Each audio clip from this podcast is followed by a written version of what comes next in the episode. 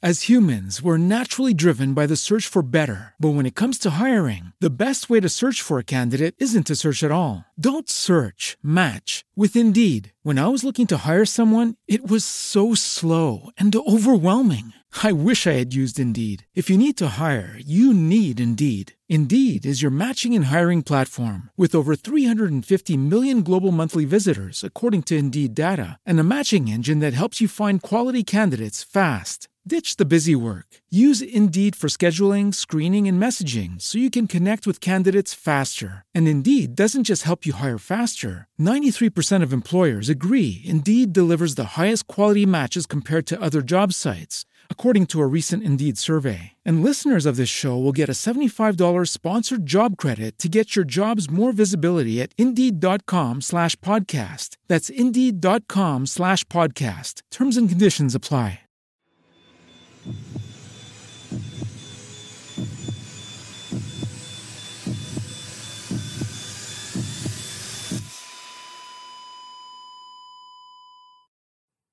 Our episodes deal with serious and often distressing incidents. If you feel at any time you need support, please contact your local crisis centre. For suggested phone numbers for confidential support, please see the show notes for this episode on your app or on our website. Today's episode deals with a crime committed against a child. It won't be suitable for all listeners. We're going to go to, to Warren, right? Yeah.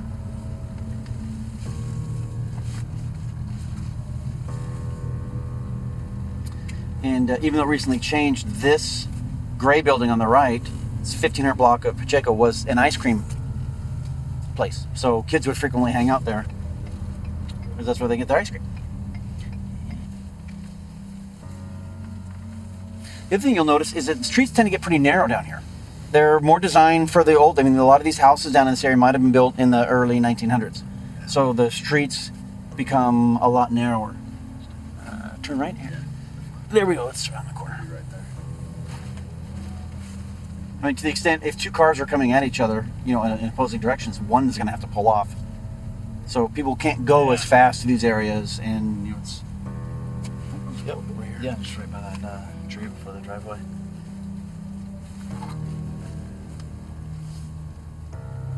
all right. Well, we're to park here, and we'll uh, go on the walking tour.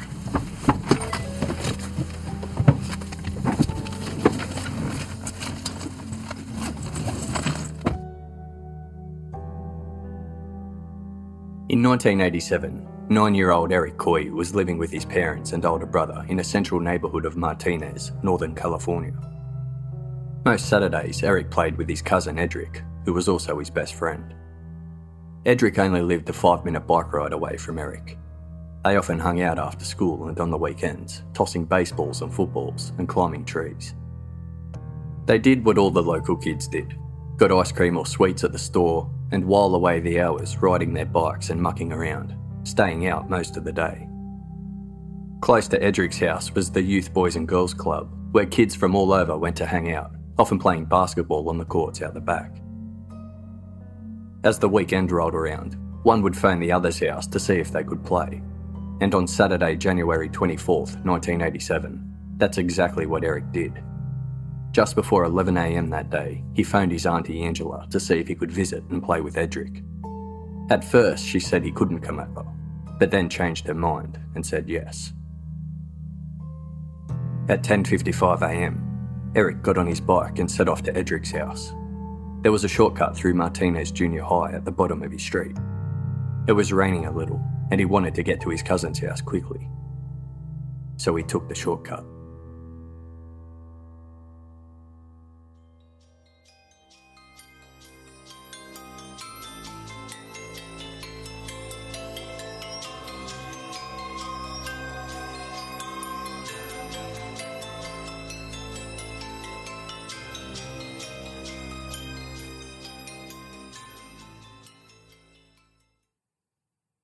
In the East Bay region of San Francisco Bay, along the southern shore of the Carquinez Strait, is the city of Martinez. The city is still small today, with just 15,000 households over 12 square miles. But in 1987, it was even smaller, with a population of around 24,000 people. Martinez has views directly over the Carquinez Strait, facing the city centre of Benicia and the southeastern part of Vallejo. It looks over to the ridgetops of Mount Diablo and other mountains. To the west of Martinez are the regional parks and recreational areas. It seems to sit in a little valley, hugged on each side by either mountains or water. In 1987, you would be hard pressed to find families who didn't know each other or have at least some link to one another. It was a simple place, in a time when no one worried about what their kids were doing. They were all outside exploring and playing. It was just how it was. The Alhambra Creek meanders its way from north to south through Martinez. Although it can run low in the summer months, in winter it's full and attracts otters and turtles. Downtown Martinez is quaint and even now fairly unchanged from 1987. Martinez has managed to keep many of the buildings traditional, just the way they always were. There is a slow pace in Martinez, like a big country town. There seems to be no rush and people are friendly and warm. The main street businesses are a mixture of local traders or mum and pop stores, and the city is famous for its antique stores and its fair number of legal services. Being the county seat for Contra Costa County and home to the county courthouse, the county jail, and various other government amenities like the county hospitals, Martinez services many people outside its own population. If you need county services, you have to go to downtown Martinez, and with that, comes a slight air of transience. Martinez has always been a hub for public transport. The Amtrak National Rail System has for decades had a daily route through the small city. This train runs from Emeryville near San Francisco all the way to Chicago. There is also a service from Seattle to Los Angeles, and numerous other local trains bring in people from all walks of life. Not impossible to walk from one side of Martinez to the other, the train station is just blocks from the courthouse, and likewise just blocks from the hospitals, including a mental health facility. Eric Coy and his family lived just a few large blocks from downtown Martinez, in a duplex on the corner of Willow and Warren Streets, a quiet suburban neighbourhood which at the time was a mixture of single dwellings, duplexes, and townhouses. Danny and Barbara Coy brought their second son Eric into the world in 1978, while Danny was stationed in England with the military. They already had a son, Jason, who was three. The Coy family moved back to Martinez around the time of Eric's first birthday. Sometime during the year that followed, Eric's parents broke up. But two years later, when Eric was four, they reunited and all began living together as a family again. Other family members would say that Eric was closest to his mother Barbara, and his brother Jason was closer to his father Danny. They lived in a corner duplex and shared a driveway with their neighbours. Although many houses, including Eric's, have now been redeveloped, most of the homes at the time were built around 1900. The streets are narrow and homes are relatively close together, including Eric's and his neighbours, whose doors were only around 10 metres from each other. The local police department, fire station, and youth boys and girls club were just a few small blocks away from Eric's house. At the top of Warren Street, up a slight hill and just a minute's bike ride, is Martinez Junior High School. And just past the high school, over the Alhambra Creek, was Eric's cousin's house, Edric. Even today, 31 years later, cars still drive slowly and roll up to corners at a relaxed pace it feels like a neighbourhood well cared for. A house on Eric's old street flies the American flag. Gardens are neat, and school kids huddle together opposite Martinez Junior High to buy ice cream cones from a street vendor as the bell rings. In 1987, John Q was a 17 year old local kid from the neighbourhood. Martinez is a very simple, plain town that's just wonderful and beautiful and like you said, nothing. You know, there's nothing big about Martinez. There's not a Target and a this and a that. There's nothing like that around there. There's you know there's Walmart and maybe a home you know maybe a Home Depot. It's just a very simple, small, great town. I mean, I have so much family in Martinez to this day that it's unbelievable. No, you know, people who go, people who are born there or raised families there don't leave because the place is so wonderful and, and just everyone loves it. When Eric Coy first started school, he attended Martinez Elementary, a couple of blocks from his home. But he had a hard time focusing, and he began to fall behind. It was thought he might do better if he attended Las Juntas Elementary, a couple of miles away, which allowed kids to get a little more help and focus, and the smaller class sizes allowed Eric to have more one on one attention. By 1987, Eric was in the third grade and into his second year at Las Juntas Elementary. He had close friends and was known as a cute and happy kid. He reminded people of the character Spanky in the Our Gang films.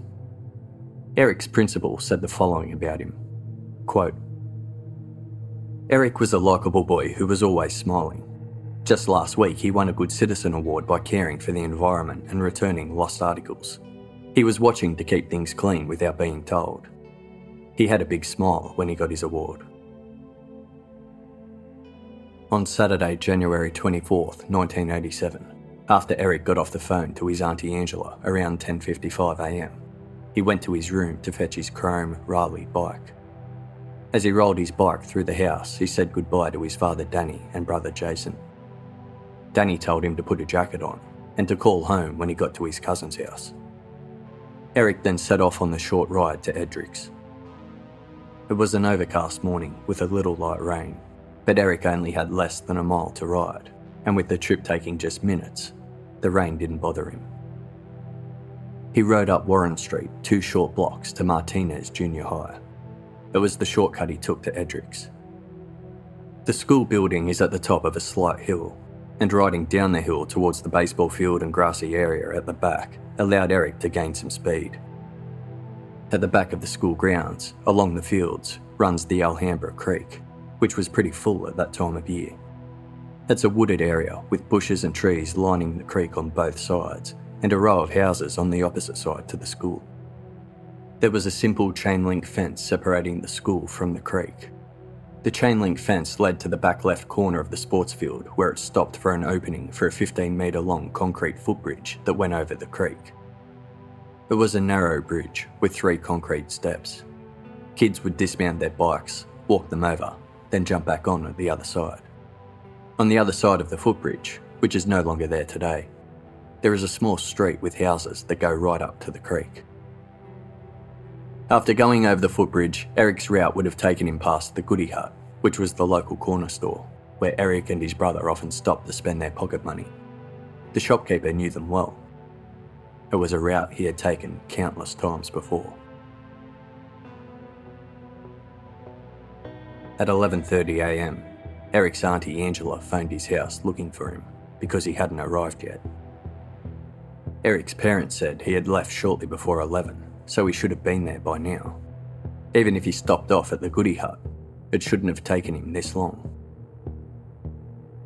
Eric's father Danny waited 10 minutes in case he got a call from Angela saying Eric was there. But when no second call came, he got in his car and drove the route to Angela's house. He couldn't drive the exact route Eric would have ridden because of the shortcut through Martinez Junior High, but he drove around the outskirts of the school. Eric's uncle jumped in his car at the other end and did the same. During his search, he ran into Eric's mum, Barbara, who had started searching on foot but there was no sign of Eric. Sometime between Eric leaving home and his auntie Angela ringing to say he hadn't arrived yet, a local 13 year old boy ran into the Boys and Girls Club on Alhambra Avenue. To get to the Boys and Girls Club, the 13 year old boy had ridden his bike on the same path that Eric had taken through Martinez Junior High. When he got to the footbridge at the back of the school, he saw Eric's bike and Eric lying face down on the ground, close to the bridge on the school side. The boy quickly rode to the Boys and Girls Club and asked some of the other kids to come back to the bridge to help, because Eric had fallen off his bike. A few of the kids from the club jumped on their bikes and made their way to the footbridge. One of those was 17 year old John Q. I got up and you know walked to the boys' club and I was we were playing basketball and doing our normal thing, playing ping pong, playing pool. And then one of the kids, I, and honestly, I cannot remember his name. He he ran into the boys' club. He's like, well, someone needs to, need to come with me to the to the, the junior high school. We're like, why? He's all, well, that kid Eric. I was walking walking by the boys club or by the bridge, the, the junior high school by the bridge, and he's laying face down in the mud and he's not moving. I'm, I was thinking, oh God. So me and a couple other kids ran to the ran to the where where the the bridge was from the junior high school, and um, once we got there, I told I told them to stay back. And I walked over the bridge, and I noticed Eric's bike was propped up against the the fence that was there. And it wasn't mangled; it was just propped up nicely on the on the fence. And then I walked past that, and I looked over, and I saw him. And he was face down in the mud with his eyes open and his throat cut from ear to ear. And that was the most horrific thing I'd ever seen and all the other kids are like, "What's going on? What's going on?" And I, mean, I couldn't stop them, obviously. I told them they they, should, they shouldn't look. They, they walked up from behind me and they they looked and they're like, "Well, what's what's going on?" I'm like, I don't know. I didn't want to say anything. I mean, I, in, even at my young age, I knew what was what what had happened. I knew he was dead because you know there was so much blood and that you know his eyes were wide open and he wasn't moving, and that that picture I can draw you a picture to this day. It's horrifying. When that, and then when that pops into my head, it make, just it still scares me, just to see that again. And so, you know, I try to get I try to get them away from the area. And I looked around and didn't see anybody else. And then I ran to one of the neighbors and knocked on the door and said, "Well, there's a kid over here by the junior high school. He's face down the mud. He's not moving. You know, and you know, his bike is propped up. Like I, I don't know what to what I should do. Can you call the police? And so I called the police. He, you know, said to walk call the police right now. He closed his door. Then I had all the kids stay with me um, by the bridge, not by not by Eric, thank God, but by the bridge. And then the cops showed up, and the fire the fire truck showed up. And they're like, "Well, you know, what's going on?" I told them what's going on. What I saw, they walk over there, and then you know, the guys from the fire truck, they start rushing over there, and I heard one of them saying that he has a slight pulse. And I was thinking, that's impossible, but okay. But um, uh, the main kid that found him, the police took him to one of their patrol cars try to calm him down because once he realized what was happening, I, I vaguely remember that he started to freak out a little bit because of what he had seen. The fire department were the first responders to arrive. When they found Eric, he was lying face down, with his head tilted to one side and his eyes open. They quickly rolled him over to perform life saving procedures and discovered multiple stab wounds to his torso. He had some superficial defensive wounds to his hands and forearm, and his throat had been cut ear to ear. There was nothing that could be done. He was already gone. Martinez Police Department arrived on the scene soon after. While he was out searching, Danny Coy saw some police officers huddled down the end of the street leading to the back of the school. So he pulled up, leaned out his window, and asked them if they had seen a young boy. The officers asked Danny to pull his car over. Danny Coy, quote, I just kept saying to myself that he's not dead, he's hurt. But I knew he was dead. The policeman told me, Your son's been murdered. All I could say was why.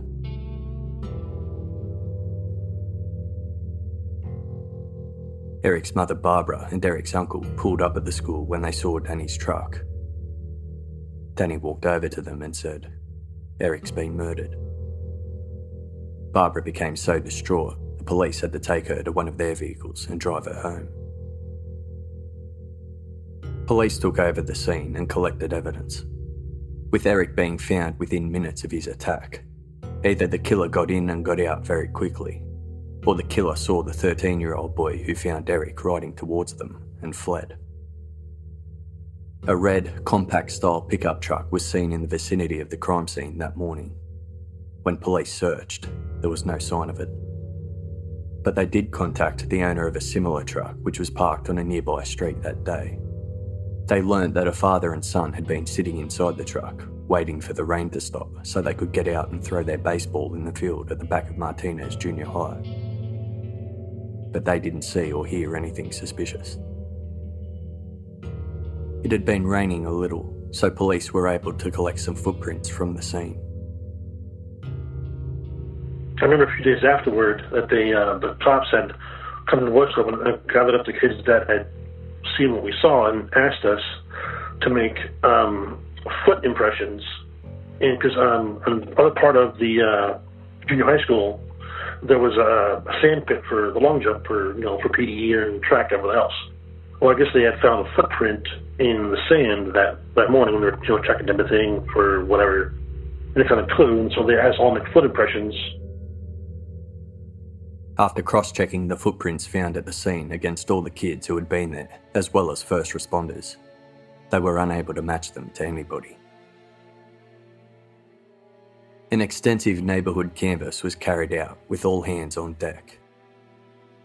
At the time, there were 37 members of the Martinez Police Department, and doors were knocked on all the way along Eric's route around Martinez Junior High and surrounding areas. People were asked if they had seen or heard anything suspicious that morning. Police made detailed notes of each person they spoke with and also jotted down and ran all vehicle licence plates in the area. They spoke with the people from the homes which sat right up close to the footbridge at the back of Martinez Junior High. One of them was the elderly man John Q had run to for help and who had called 911. In the second home from the footbridge was an elderly woman she didn't see or hear anything prior to the kids yelling for help. She said, quote, It's always been so quiet around here. The only time we ever have any noise is when kids go across the bridge to go to school or play. Detectives looked into records of all inmates that were discharged from the local jail during that week. Being only a few blocks from the crime scene, they followed up on every name, but no one stood out as a suspect. As humans, we're naturally driven by the search for better. But when it comes to hiring, the best way to search for a candidate isn't to search at all. Don't search, match with Indeed. When I was looking to hire someone, it was so slow and overwhelming. I wish I had used Indeed. If you need to hire, you need Indeed. Indeed is your matching and hiring platform with over 350 million global monthly visitors, according to Indeed data, and a matching engine that helps you find quality candidates fast. Ditch the busy work. Use Indeed for scheduling, screening, and messaging so you can connect with candidates faster. And Indeed doesn't just help you hire faster. 93% of employers agree Indeed delivers the highest quality matches compared to other job sites, according to a recent Indeed survey. And listeners of this show will get a $75 sponsored job credit to get your jobs more visibility at Indeed.com slash podcast. That's Indeed.com slash podcast. Terms and conditions apply. With LinkedIn Jobs, we tap into a network of more than a billion professionals to help you find quality professionals quickly and easily for any role you need. Marketing wizards? Found them. Software engineers? Found. That project manager I could never seem to hire? And found. LinkedIn Jobs quickly matches your roles with candidates with the right skills and experience. In fact, 86% of small businesses get a qualified candidate within 24 hours. Post your first job for free and get started at linkedin.com slash spoken. That's linkedin.com slash spoken. Terms and conditions apply. When police sat down with the Coy family, they realised how small the time frame was of Eric's murder. He left home at approximately 10.55am. He would have gotten to the footbridge just before 11 and he was found by the 13 year old boy heading to the Boys and Girls Club just 15 minutes later. Why would someone viciously attack a nine year old boy in broad daylight? Eric's family had no idea. His grandmother, Ruth, said, He just loved people, but he would not take up with strangers. He was a street smart boy. His father, Danny, sitting on the back doorstep of their house, spoke to a reporter. He was wavering between being devastated and angry. Quote, He was a very active kid and he loved that bike. The good kids are the ones taken from us. When asked about the killer, Danny said, I would love to watch the son of a bitch die. They could let me in the cage and I would strangle him myself. When speaking to the press on Monday, Martinez Police Chief Robert Marquith confirmed they were doing everything they could to track down the killer, but they had no answers. Quote We have recovered some evidence at the scene. It's a baffling case. Right now, we have no suspects, no motives, and no weapons. There is reason to believe the suspect had been lying in wait prior to contact with the victim. All the resources of the department are involved. We are looking at anything and everything. We aren't limiting ourselves. As Martinez police awaited results from the autopsy, they made contact with the FBI and the Department of Justice to aid in the investigation. The FBI was asked to complete a psychological profile of the killer. Police set up security around Martinez Junior High and had an officer stationed at the footbridge as kids started arriving at school on Monday morning. A 24 hour hotline was set up for anyone with information. Police Chief Markworth said he was confident the case would be solved. The autopsy confirmed Eric's death was caused by multiple stab wounds to his torso and a single wound to his neck. The murder weapon was believed to be a 6 inch double edged knife or sharp object of some sort. While investigating circumstances surrounding the lead up to Eric's murder, police ascertained there had been an argument between the Coys and their neighbours the night before, January 23rd. The Coys' female neighbour, Alicia, who they shared a driveway with, had complained to Barbara that Eric's bike was blocking the pathway to her front door. Alicia's brother Benny was staying with her, as he often did, and that day, the day before Eric's murder, he and a friend Eddie were fixing a car out the front of their place. Eric's bike sparked an argument between Barbara and Alicia, and Benny and Eddie also chimed in. Barbara called Eric's father, Danny, who was at a friend's house, and asked him to return home. When Danny arrived, the argument continued between him and Benny. Verbal threats were made against the Coys, including the following quote, Get your kid to move his bike, or I'm going to kill him. The argument was heated enough for Danny to call the police.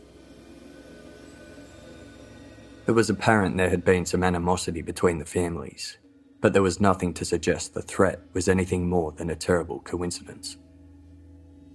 On Tuesday, January 27th, Benny, who hadn't been staying at his sister Alicia's place since the murder three days earlier, got wind that the police wanted to speak with him, so he attended Martinez police station voluntarily and was interviewed.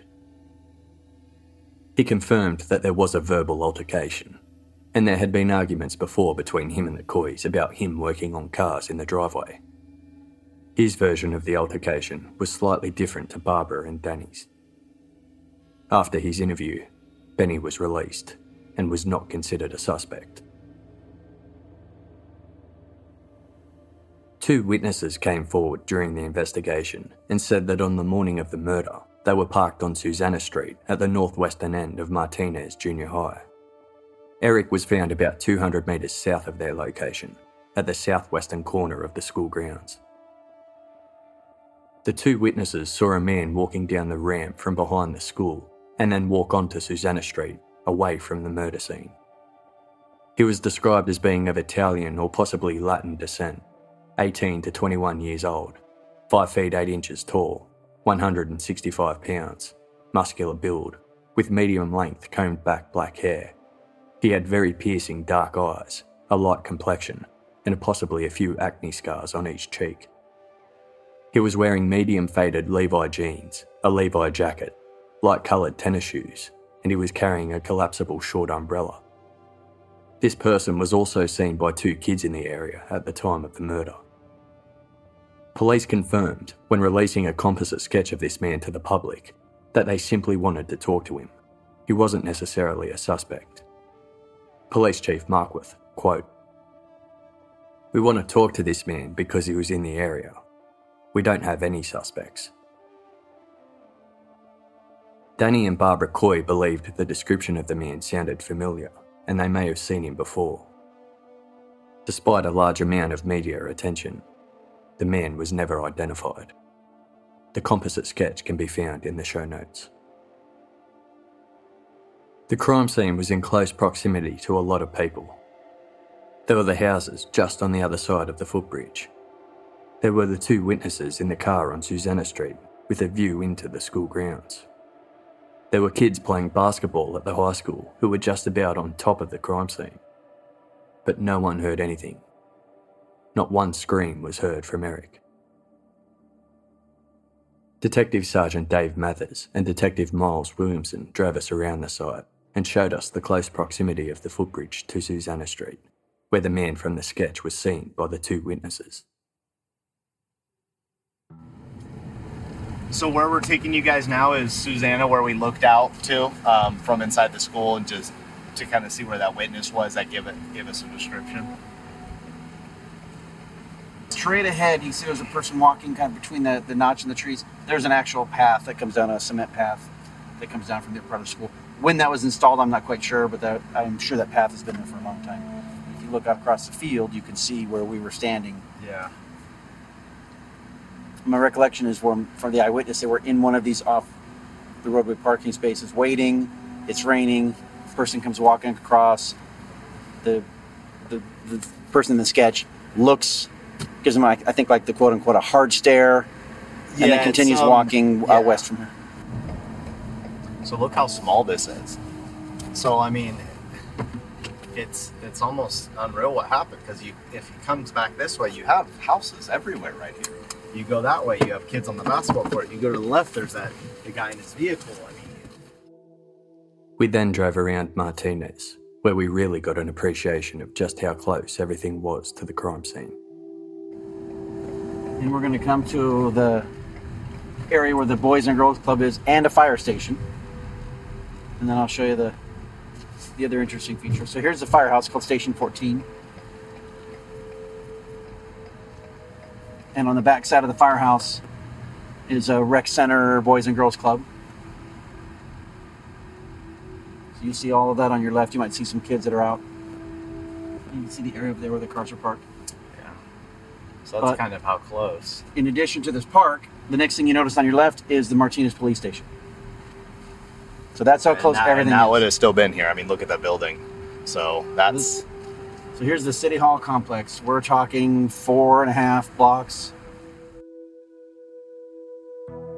Martinez was officially dealing with the first murder of a child in the city's history. The community was better known for burglaries and drug possession than murders, let alone the brutal slaying of a nine year old child. Due to the grief and emotional reaction of the local community, staff from the Contra Costa County Mental Health Department hosted a community support meeting.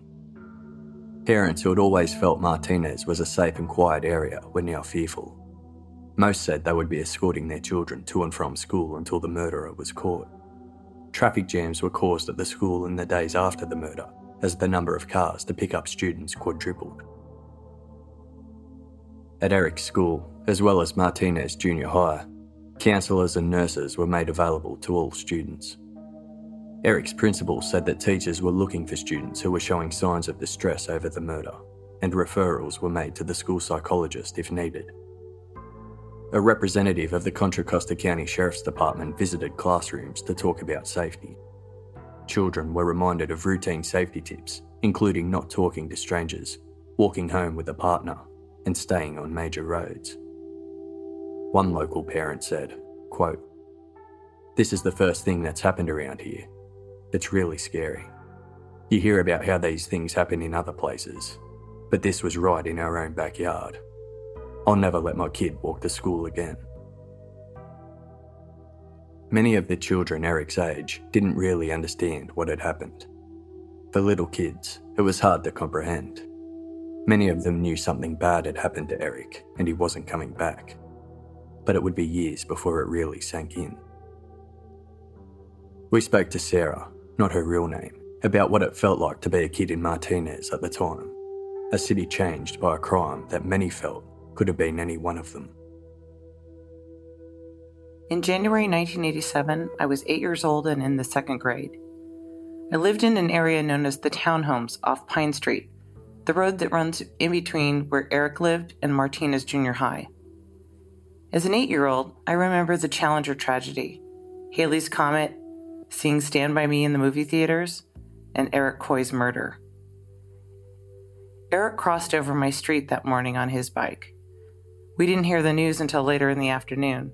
The son of a family friend had been one of the kids that had discovered Eric's body. His mom had called my mom to tell her what had happened.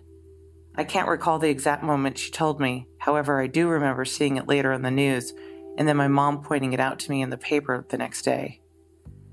It took a while for it to sink in exactly what had happened. At first, it seemed like there were various rumors of what had happened floating around. All we knew as kids was that there was a child killer on the loose in our town, and the freedoms I enjoyed as a child changed somewhat. Having just seen Stand By Me the previous summer, I felt the parallels with that story how the kids had found a body and how they came to understand death through that. It was surreal and did not hit home for a bit. I felt more put out that I was no longer allowed to go wherever I wanted. Looking back, I realized I really didn't understand at the time what had happened.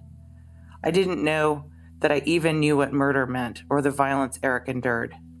I certainly didn't comprehend the timeliness of his murder and how it happened only a few minutes after leaving his house on what was such a short bike ride. At the time, I never realized how brazen an act it was. It was a time when you went to other kids' houses to watch cartoons on Saturday morning, or if you were playing outside all day, which is all we did, you would only check in at lunch or whatever time your mom said to come home. We never, ever played inside unless we had to. There was nothing scary about the outside world to me. We had nothing to be afraid of. As kids, it was as if we believed all adults were watching out for us. They were there to make sure we were safe.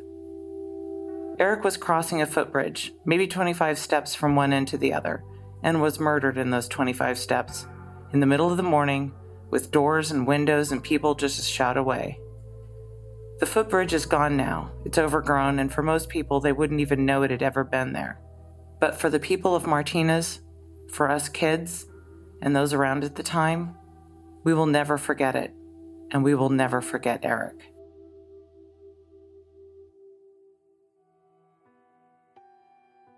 In the first week of the investigation, over 200 tips were called in. Police Chief Markworth said there were some really good leads which they were following up, and some not so good leads. There was something else significant about the day Eric Coy was murdered. For a city not known for violent crime, and only one murder on record the entire previous year, there were two murders that day. Only four hours after Eric Coy's murder, and only a five minute drive away, a 24 year old man was found stabbed and bleeding in the gutter outside his home, just outside the city limits. He died later that evening. Contra Costa County sheriffs handled the case, and although it was hard to believe the two murders had occurred so close together on the same day, investigators believed the 24 year old victim knew his killer, and it was completely unrelated to Eric Coy's murder. Eric's funeral was held the Thursday after his death, and as family and friends mourned inside the funeral home, police continued to patrol the streets of Martinez, hoping for someone or something to show up. But nothing did. Two weeks after the murder, the people of Martinez opened their newspapers and were given a glimmer of hope that the perpetrator may have been found. A suspect in a robbery had been arrested and appeared in court. He resembled the composite sketch of the man walking out of Martinez Junior High on the morning of Eric's murder. The robbery suspect was 16 year old Luke Calora, and Martinez police were eager to interview him. A few days after Martinez police released their composite sketch, police in Atherton, an hour's drive south of Martinez, released a composite sketch of a robbery suspect. Although there were some differences, the two sketches were similar enough that it piqued the immediate interest of investigators. 16 year old Luke Kalura, armed with a gun, robbed a couple in Atherton a week after Eric Coy's murder. He locked the couple in their basement and ransacked and burglarised their house. He fled with $3,500 worth of jewellery, the couple's vehicle, and their 17 year old daughter, Gina. Kalura hadn't kidnapped Gina though, they were working together. Gina had escorted Kalura into her family home and stood by as he cut the phone line and locked her parents in the basement. After fleeing Atherton, they went on a crime spree, committing abductions and robberies in Reno and Las Vegas, before eventually being caught in Riverside County. Luke Kalura was only 16 years old, but there were similarities between his sketch and the sketch released by Martinez police after Eric Coy's murder. The sketches were completed by the same sketch artist, Tom Macris of San Jose Police Department, a highly regarded artist who often helped other departments with their cases. He was involved in composite sketches in the East Area Rapist case covered in Case 53 of Case File. The Martinez sketch and the Atherton sketch of Luke Kallura showed similar facial characteristics, but other details of the sketches were different. Macris said it wasn't unusual for two of his sketches to have similarities. He also said his sketches should be treated as guideposts rather than exact descriptions. Quote All of it is subject to distortion because of problems with witnesses' recall and the circumstances of their observations. The width of the face and the hairstyle were similar, but the man's hair in the Martinez drawing was collar length and wavy, while the hair in Luke Kallura's sketch was straight and longer. The Martinez sketch also showed darker eyes. Although only 16, Luke Kallura could have easily passed for 21, as the man seen leaving Martinez Junior High was thought to be. But it wasn't him. The lead fizzled. It was just a coincidence which caused great disappointment to the Coy family, the police, and the people of Martinez, who all hoped they might have found their man.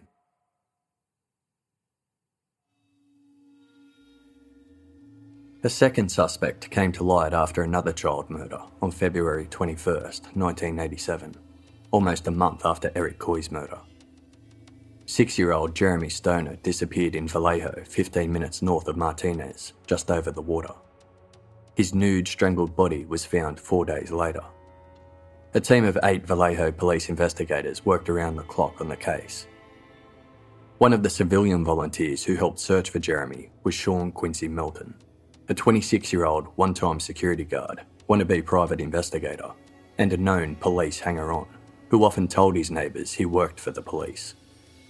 Two days after Jeremy disappeared, Sean Melton visited Jeremy's parents, John and Karen Stoner, offering his services as a detective. He attended the candlelight vigil for Jeremy, as well as his funeral. Melton's former psychologist, who had treated him a few years earlier in relation to threats he made against his parents, phoned Vallejo police a week after Jeremy's body was found. During Melton's sessions, he had told his psychologist that he fantasised about taking young boys to the Delta area and leaving them after harming them. The Delta area is where Jeremy's body was found. 20 minutes after the phone call, as police were preparing to go and speak to Melton, he walked into the police station to offer information that he had gathered on Jeremy's case. He handed over a 15 page typed report on the killing. After providing his information, he left the station, but police kept a close watch on him. Melton returned to the police station that same afternoon to talk further about what he knew. Only this time, he wasn't allowed to leave. He was charged with Jeremy Stoner's kidnapping and murder. Melton lived in a mobile home with his wife, and his neighbours were surprised by his arrest, stating he had never bothered their children. They said Melton was a quiet person who mostly kept to himself. After Melton's arrest, Martinez police immediately sent two detectives to Vallejo to investigate whether Melton could have been responsible for Eric Coy's murder as well. Martinez police couldn't ignore the proximity in place, time, and age of the two victims. During his police interrogation, Melton described himself as a violent, paranoid schizophrenic, obsessed with sexual perversions and death. He showed signs of a mean second personality changing his voice, mannerisms, and facial expressions, he started calling himself Wolfen. Later, his wife confirmed that his second personality was named John Wolf. During the parts of Melton's interrogation where he spoke as John Wolf, he indicated to police that he was with the person who killed Jeremy Stoner. He referred to the killer as the Terminator, but that's all he would say about him. Melton claimed he had nothing to do with Jeremy's murder himself. He was innocent. Melton only had one prior arrest for writing a bad cheque four years earlier. After an extensive investigation, there was no evidence to link Melton to Eric Coy's murder. No charges were laid by Martinez police, and to this day, there is no evidence to suggest he was involved. He was charged with Jeremy Stoner's murder, but both trials ended in a mistrial due to deadlocked juries. A decision was made not to seek a third trial, meaning Sean Melton was allowed to go free.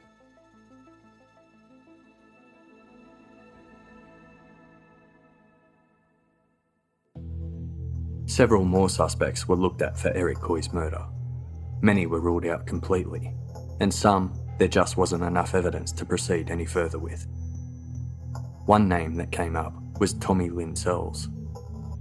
Tommy Lynn Sells was a serial killer that travelled the United States, killing anywhere between 22 and 40 men, women, and children between the years 1978 and 1999. He was eventually caught and sentenced to death. He was executed in a Texas prison in April 2014. The Texas Rangers reached out to Martinez police and advised them that Tommy Lynn Sells could be a potential suspect in Eric Coy's murder, believing he was possibly in California around that time. He also resembled the composite sketch that had been released. Detectives reached out to Sells, but were never able to prove if he was or wasn't in Martinez in January 1987, and it never went any further. Contra Costa County DA cold case investigator Paul Holes spoke with us about some of the persons of interest who have come up during the investigation. So somebody like a Tommy Lee Lynn Sells, he gets caught in Texas and they end up timelining him out and he starts dropping into various jurisdictions, including California. And so, what years are he in California, and what kinds of cases, what cases are out there that would kind of fit what we knew he was doing? And we've seen that with Henry Lee Lucas and Otis Toole, who happened to come through this county, you know, at a certain point when they were time, once they were found and they had traveled all over the nation. Well, they come into this county, and now we're starting to take a look at unsolved homicides because they just happened to be in the county around you know, tra- traveling through it. So sometimes these notorious guys pop up in these little local jurisdiction cases because of that situation, and it's a absolute bona fide way to.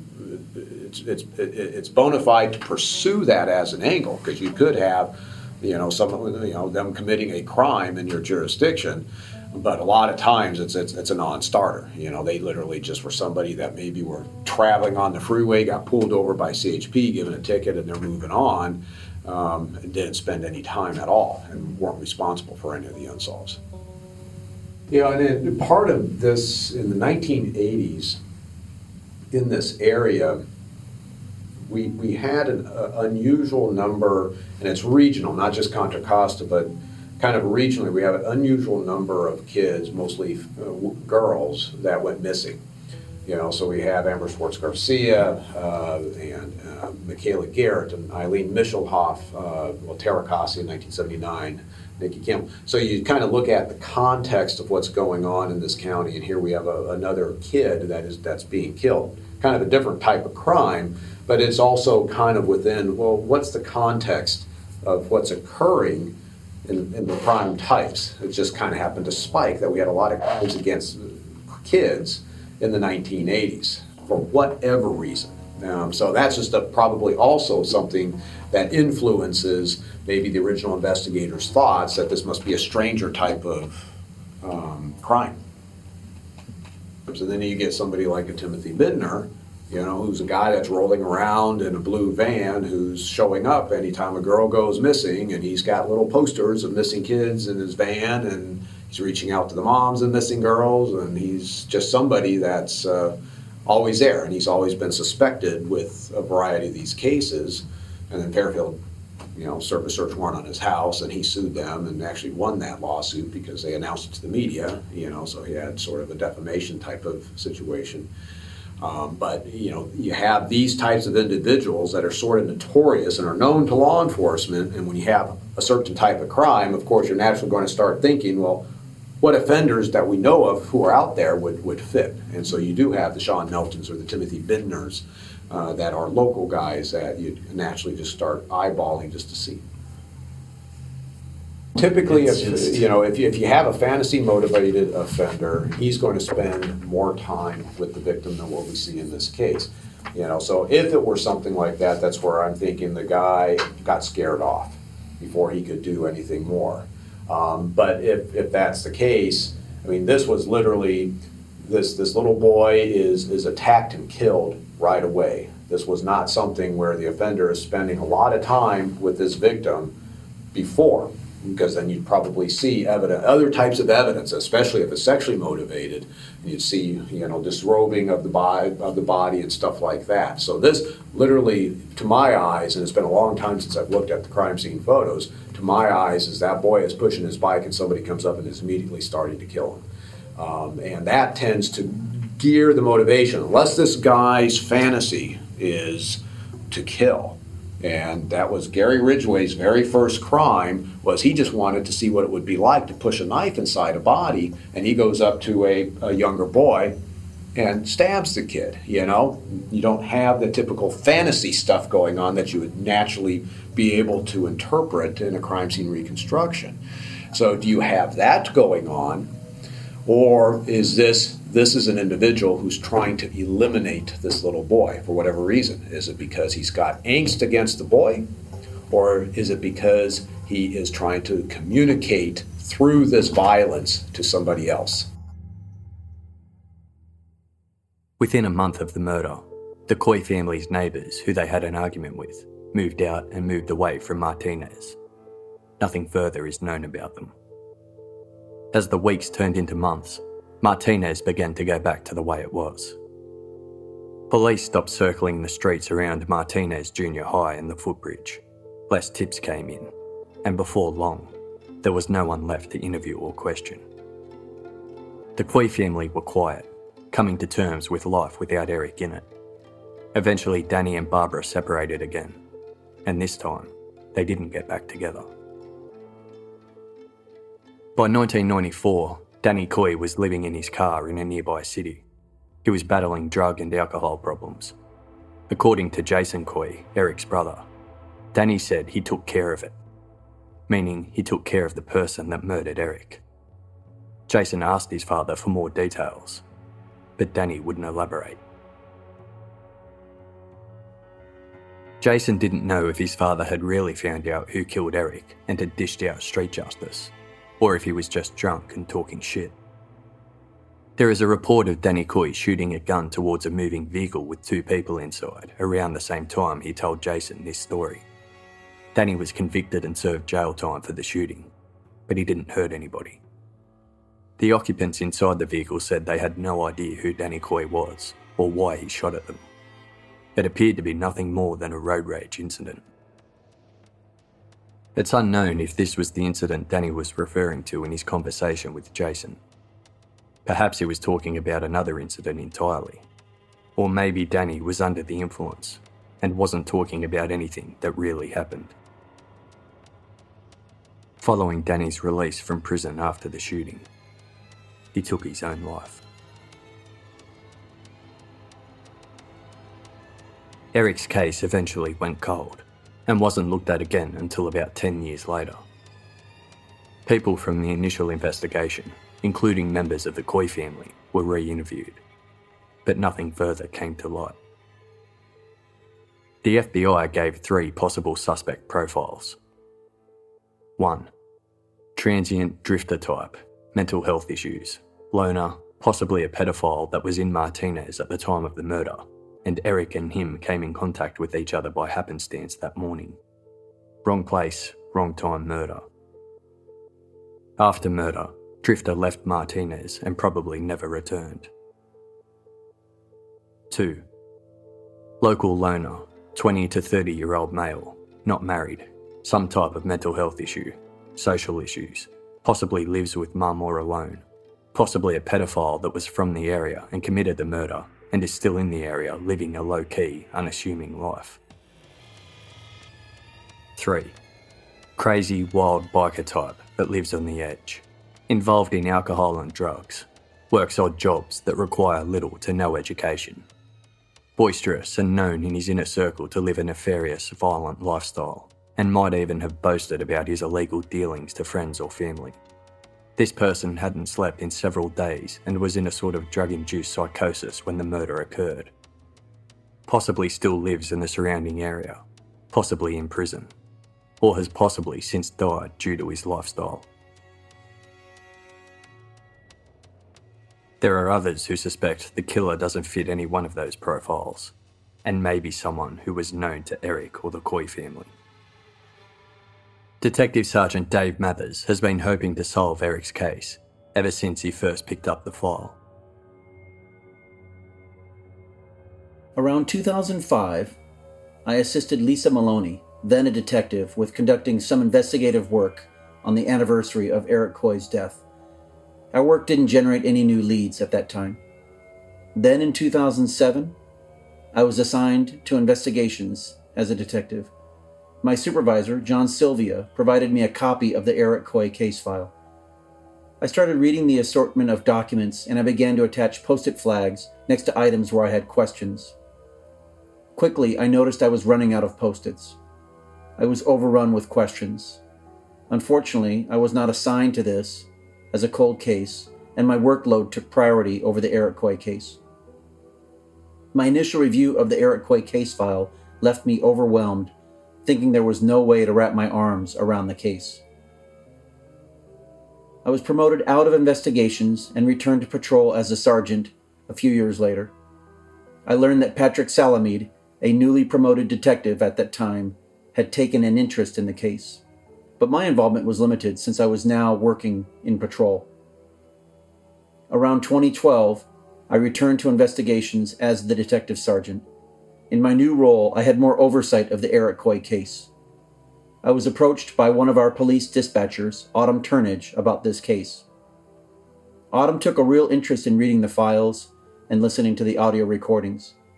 Autumn made significant efforts to fill in many of the blanks. She's done an amazing job as a researcher. I've been very impressed with her knowledge of the case.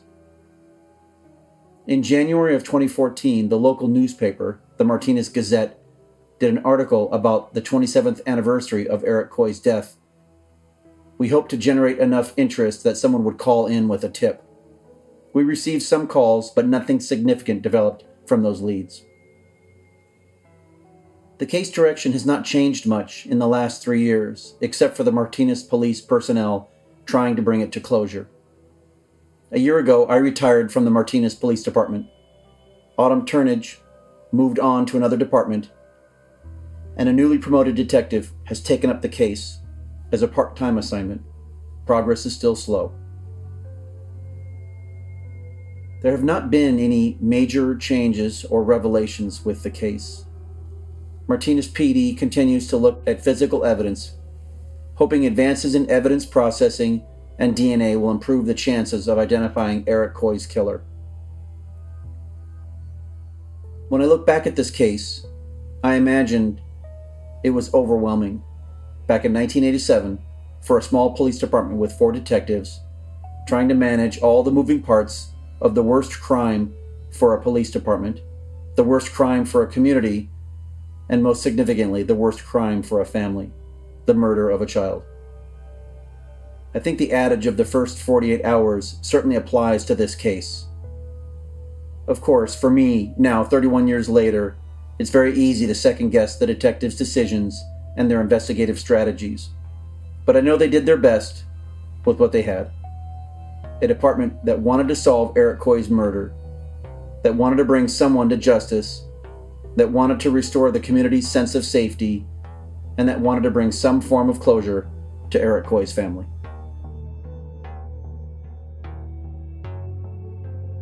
Thirty-one years has passed.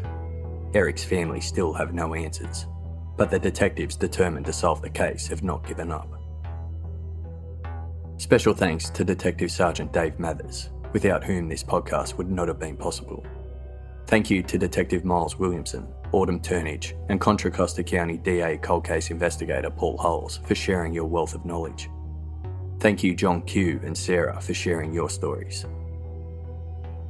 If you or someone you know has any information regarding the murder of Eric Coy, please contact your local law enforcement office, the Contra Costa County Sheriff's Office, the Martinez Police Department, or the FBI tip line. Contact information for all of those departments will be in the show notes.